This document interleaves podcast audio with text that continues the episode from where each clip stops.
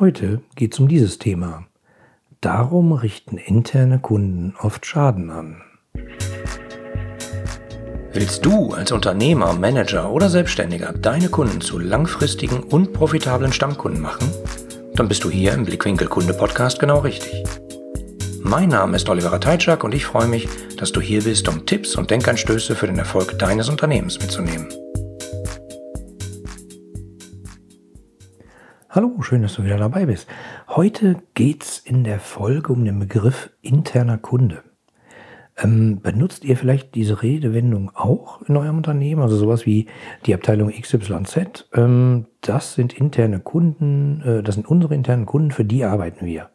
Also klassischerweise sagt die IT manchmal sowas wie, wir bekommen äh, Anforderungen aus den Fachabteilungen, das heißt, die Fachabteilungen sind unsere internen Kunden, wir müssen die zufriedenstellen. Kennt ihr das? Kennst du diese Formulierung? Ja, ich höre die recht oft. Ich glaube aber, dass die Formulierung interner Kunde ziemlich gefährlich ist und auch ziemlichen Schaden anrichten kann. Und zwar aus den folgenden Gründen. Weil die Bezeichnung interner Kunde lenkt nämlich den Fokus des Handelns von der Außenwelt ab. Also sozusagen, man denkt dann immer, naja, unser Kunde ist diese Abteilung und deswegen investieren wir unsere gesamte Zeit in unseren Kunden, also in die andere Abteilung. Und ähm, man verliert dadurch manchmal, das habe ich so beobachtet, äh, den Fokus auf die Außenwelt. Das heißt, den Fokus auf den wirklichen Kunden. Den wirklichen Kunden, der das Geld bezahlt, damit in, im eigenen Unternehmen nicht das Licht ausgeht und äh, sozusagen die Mitarbeiter bezahlt werden können.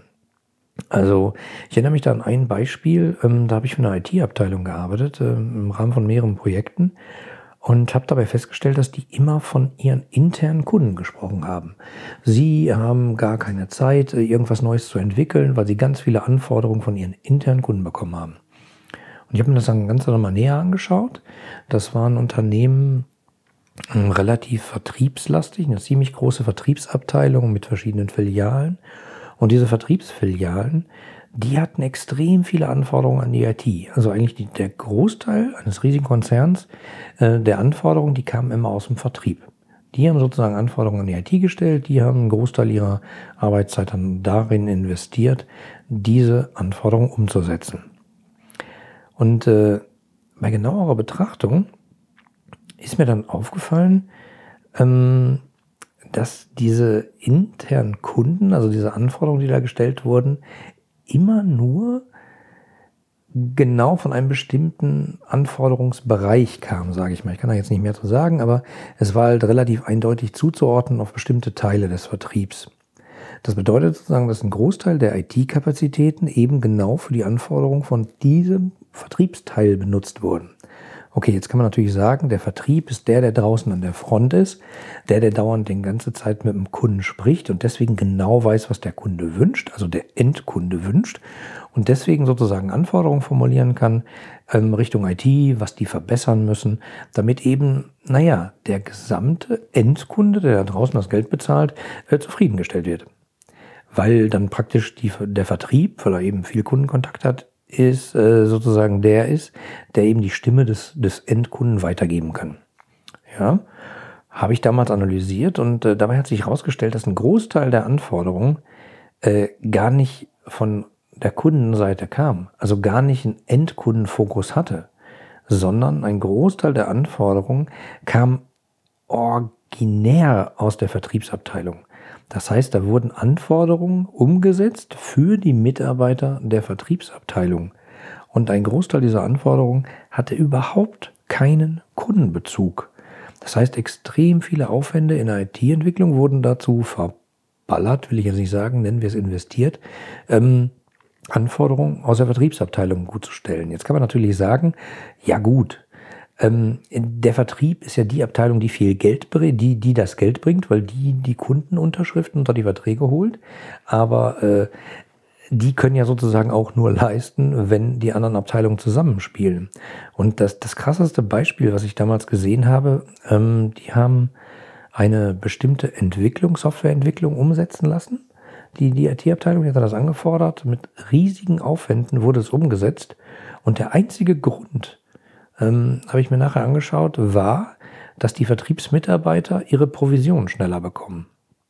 Jetzt kann man natürlich sagen, naja, wenn die Vertriebsmitarbeiter ihre Provision schneller bekommen für die Unterschriften der Endkunden auf den Verträgen, dann ist ja auch wieder gut, dann sind die motiviert und dann arbeiten die besser und dann besorgen die im Zweifelsfall mehr äh, Kunden. Ja, kann sein. Ähm, da gab es noch ein ganz anderes Problem, da muss man natürlich darauf achten, wie entlohnt man seine Vertriebler etc. etc. Aber das Gefährliche ist, man verliert den Fokus sozusagen auf die Außenwelt. Man denkt dann immer, wir haben riesige IT-Budgets, wir setzen diese Anforderungen um und die sind halt von unseren internen Kunden und damit sind wir safe. Aber das ist halt nur eine Schnittstelle zu einer anderen Abteilung. Wenn diese Abteilung das im Zweifelsfall missbraucht, diese Macht ähm, Anforderungen stellen zu können für ihre eigenen Zwecke, dann kann das ganz schön in die Hose gehen. Also, ähm, worauf ich hinaus will, ist, dass der Blick auf interne Kunden manchmal den Blick auf den Geldgeber verbauen kann. Also den, den Endkunden da draußen. Ihr merkt schon, die Formulierung ist manchmal ein bisschen komisch, wenn ich sage Kunde, Kunde, interner Kunde. Ähm, oft habe ich genau diese Diskussion. Ich habe vor kurzem mit jemandem gesprochen äh, aus der Personalabteilung und die sagte, ja, wir haben äh, zwei äh, verschiedene Kunden. Mhm. Äh, die einen, das sind äh, die Fachabteilungen, die sozusagen Mitarbeiter haben wollen, für die wir die besorgen wollen. Und äh, die zweiten, und habe ich gedacht, naja, der Endkunde, nein, das sind natürlich die Bewerber, das sind auch unsere Kunden, die müssen wir ja irgendwie den, den Abteilungen zuordnen. Und da habe ich noch gewartet, ob noch ein Dritter kommt, kam aber nicht. Und gerade in der Personalabteilung ist auch eine Abteilung mit ziemlich großer Außenwirkung. Ähm, wenn ich junge Leute anschaue, die sich bewerben und dann manchmal durch riesige, komplexe Bewerbungsprozesse laufen müssen, riesige äh, Lebensläufe in vorgefertigte SAP-Bewerbungsmasken eingeben müssen, damit dann dahinter ein Automat sagt, ja, geeignet, nicht geeignet, äh, oder Vorschläge macht zu, na okay, den kann man mal einladen oder kann man sich näher anschauen, äh, erkenne ich da schon manchmal so ein bisschen Frust. Und ich höre öfter am Markt, dass die Leute sagen, boah, dieser Bewerbungsprozess bei denen, das war aber echt übel, das hat keinen Spaß gemacht. Und Bewerber sind im Zweifelsfall bei endkundenrelevanten Produkten auch Kunden. Und das kann auch wieder aufs Markenimage einzahlen, aber ich drifte ab. Lange Rede, kurzer Sinn. Ich stelle öfter in Gesprächen fest, äh, das sind unsere Kunden. Und Leute sprechen über das Wort Kunden, meinen aber eigentlich interne Kunden, also eigentlich interne Abteilung und nicht den Endkunden. Also Vorsicht an der Bahnsteigkante, wenn jemand von Kunden spricht. Was meint er genau?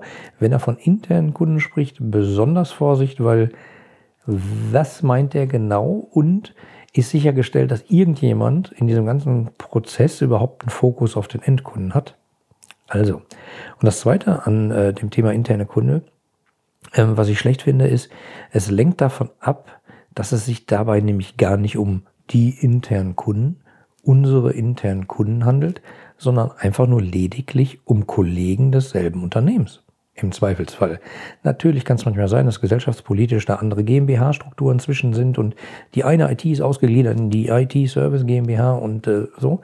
Das mal außen vor genommen. Nehmen wir das Unternehmen mal global betrachtet, dann sind die internen Kunden eigentlich gar nicht die Gegenseite oder die Seite, für die man arbeiten muss oder die Seite, die man zufriedenstellen muss, sondern eigentlich sind die nur, in Anführungsstrichen, Kollegen. Die Kollegen im gleichen Unternehmen.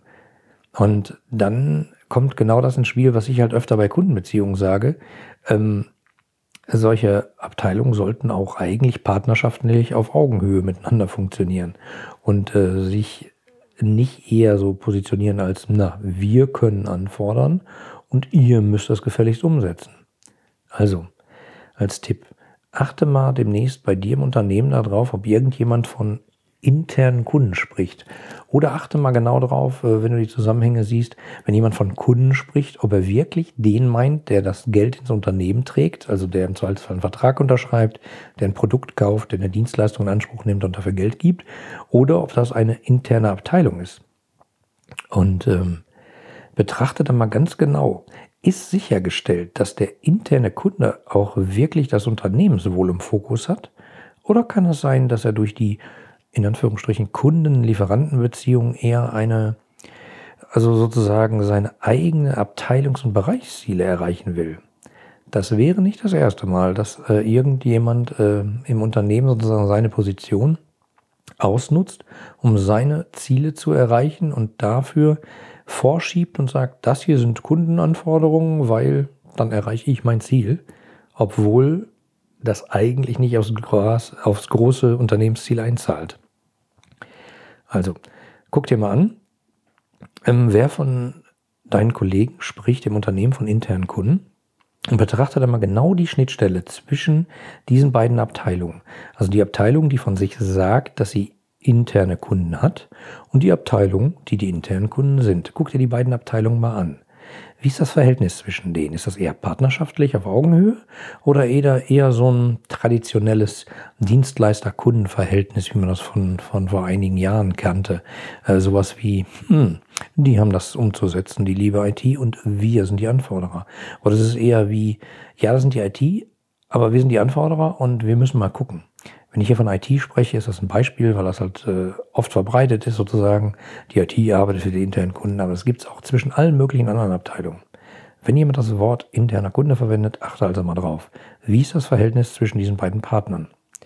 Und äh, wenn du siehst, dass das eher so ein traditionelles Dienstleister-Kundenverhältnis ist, überlege mal, was du tun kannst, um diese Abteilung oder diese Bereiche näher zusammenzurücken.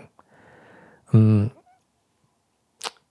Oft gibt es dann nämlich äh, so eine Art Silo-Denke. Und genau darin manifestiert die sich. Wenn man von internen Kunden spricht, meint man eben nicht, naja, die, meine lieben Kollegen, mit denen wir gemeinsam an einem Strang ziehen, um, um den Kunden da draußen zu gewinnen und zufriedenzustellen, sondern im Zweifelsfall, man meint die, naja, unsere internen Kunden halt. Und warum ich darauf immer so rumpoche, ist, weil ich in vielen Unternehmen sehe, dass viele Abteilungen gegeneinander arbeiten oder zumindest nicht miteinander. Und ähm, wenn ich euch einen Tipp geben kann, die Welt da draußen dreht sich recht schnell und ähm, wenn ihr Energie verbraucht, um gegeneinander zu arbeiten oder Dienstleister ähm, und Kundestrukturen intern aufzubauen, sozusagen benutzt, dann seid euch gewiss, dass ihr den Blick nach außen manchmal vergessen könnt. Und da draußen gibt es Startups, die extrem schnell sind in manchen Branchen und dauernd dran knabbern an eurem Geschäftskonzept, an euren Umsätzen, an euren Kunden. Also verstellt euch nicht den Blick darauf. Ja, das war's eigentlich auch schon. Heute eine ganz blitzeschnelle Folge, weil mir der Begriff interne Kunde relativ wichtig ist. Ähm, ich habe noch eine kleine Bitte an dich bitte schenk mir mal 30 Sekunden deiner Zeit. Besuch mal die Seite www.ihre-kundenbrille.de slash, also der Schräge über der 7, Feedback. Dort kannst du mir dann einfach mal einen halben Satz dalassen, wie dir der Podcast im Allgemeinen gefällt, ähm, ob ich irgendwas besser machen kann, ob ich irgendwas schlechter machen soll, ob ich irgendwas anders machen soll. Ähm, da kannst du mir auch fünf Sterne vergeben, gerne natürlich fünf. Äh, wenn du nur meinst, du kannst mir auch reingeben. Also mich interessiert halt hauptsächlich, was Gefällt dir in meinem Podcast? Was kann ich besser machen? Alles klar. Das war's auch schon. Ich wünsche dir einen wunderschönen Tag und äh, sage mal bis bald. Dein Oliver. Die anderen Folgen dieses Podcasts und die Shownotes inklusive aller erwähnten Links findest du unter www.ihre-kundenbrille.de slash podcast. Damit du keine Folge mehr verpasst, kannst du auch dort direkt alle Folgen kostenlos abonnieren. Danke fürs Zuhören, empfehle mich weiter und bleib mir treu.